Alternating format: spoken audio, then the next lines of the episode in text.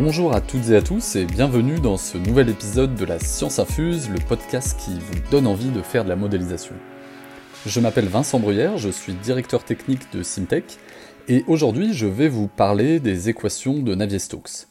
Alors que traduisent ces équations? Que décrivent-elles? Pourquoi est-ce qu'elles fascinent encore bon nombre de chercheurs et de mathématiciens? Et comment les utilise-t-on à Simtech aujourd'hui et dans quel but?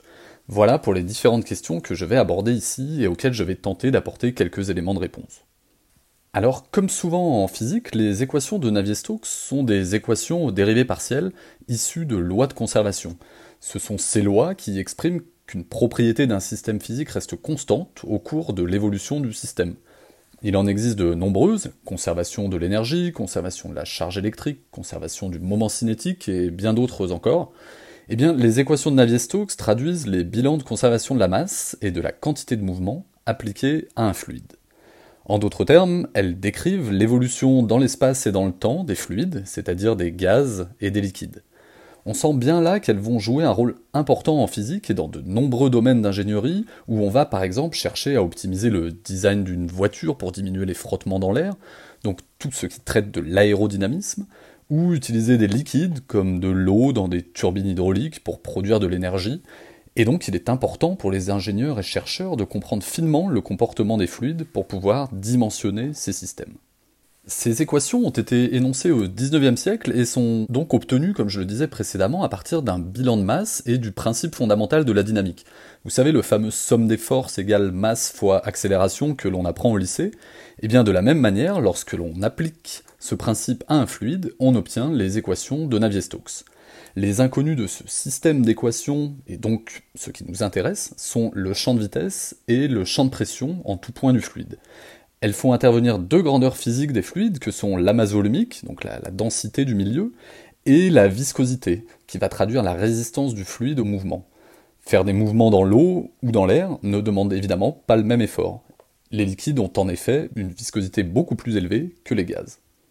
Mais pourquoi ces équations sont-elles si particulières? Qu'ont-elles de différent par rapport à d'autres équations, comme l'équation de la chaleur ou les équations de l'électromagnétisme par exemple? Eh bien en fait, elles sont non linéaires.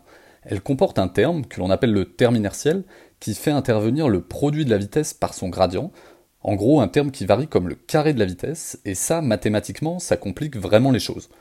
Justement, un institut américain de mathématiques a listé sept défis mathématiques réputés insurmontables, que l'on appelle les problèmes du prix du millénaire, et la démonstration de l'existence d'une solution unique et régulière aux équations de Navier-Stokes en trois dimensions pourrait bien vous rapporter un million de dollars si vous voulez vous lancer dans cette aventure, et évidemment si vous réussissez la démonstration. Heureusement, même si mathématiquement tout n'est pas encore entièrement compris, on peut quand même les résoudre numériquement dans bon nombre de cas et utiliser des hypothèses adaptées pour traiter les configurations les plus complexes à résoudre. Mais le pendant de cette non-linéarité mathématique va se retrouver dans le comportement physique des fluides, puisque les équations décrivent le comportement physique des fluides. Et c'est ce qu'on va appeler la turbulence. En effet, lorsque ce terme inertiel, non linéaire, devient prépondérant par rapport aux autres termes, eh bien le comportement du fluide devient chaotique, très désordonné, très difficile à prédire finement. On peut l'observer dans la vie de tous les jours lorsque l'on mélange son café ou lorsqu'on regarde l'écoulement d'une rivière et des remous et tourbillons engendrés derrière des cailloux ou une pile de pont. Et dans la nature, la plupart des écoulements sont en fait turbulents. Une très belle expérience réalisée par Osborne Reynolds vise à étudier l'apparition de ce régime turbulent en observant l'écoulement de l'eau, par exemple, autour d'un cylindre. En plaçant des traceurs dans le liquide, du colorant par exemple, on regarde comment le liquide s'écoule autour de l'objet pour différentes vitesses d'entrée du liquide. Pour des vitesses très faibles, le fluide épouse la forme de l'objet, en aval de ce dernier, et tout se passe de manière assez calme, prévisible et assez linéaire. C'est ce qu'on appelle le régime laminaire. Lorsqu'on augmente la vitesse, différents régimes peuvent être identifiés. Des zones tourbillonnaires se créent, tout d'abord avec des motifs assez périodiques, et puis en continuant d'augmenter la vitesse, eh bien tout devient chaotique et fortement dépendant de la moindre impureté ou modification de l'état initial du système. Ces régimes peuvent être anticipés en faisant une analyse dimensionnelle, c'est-à-dire en calculant l'ordre de grandeur de ce terme inertiel par rapport aux autres termes de l'équation. Nous reviendrons sur ces aspects et particulièrement sur le nombre de Reynolds, très important en mécanique des fluides, dans un autre podcast. À Simtech, nous utilisons des méthodes numériques adaptées permettant de simuler numériquement ces écoulements de différentes natures dans des applications très variées.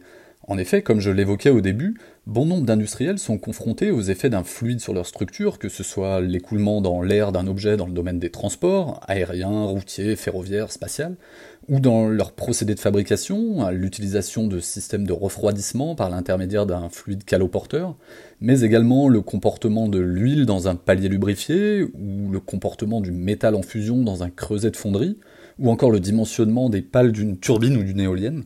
Et la modélisation apporte des réponses précises, quantitatives sur les efforts appliqués par le fluide sur la structure et est donc très utilisée par les ingénieurs.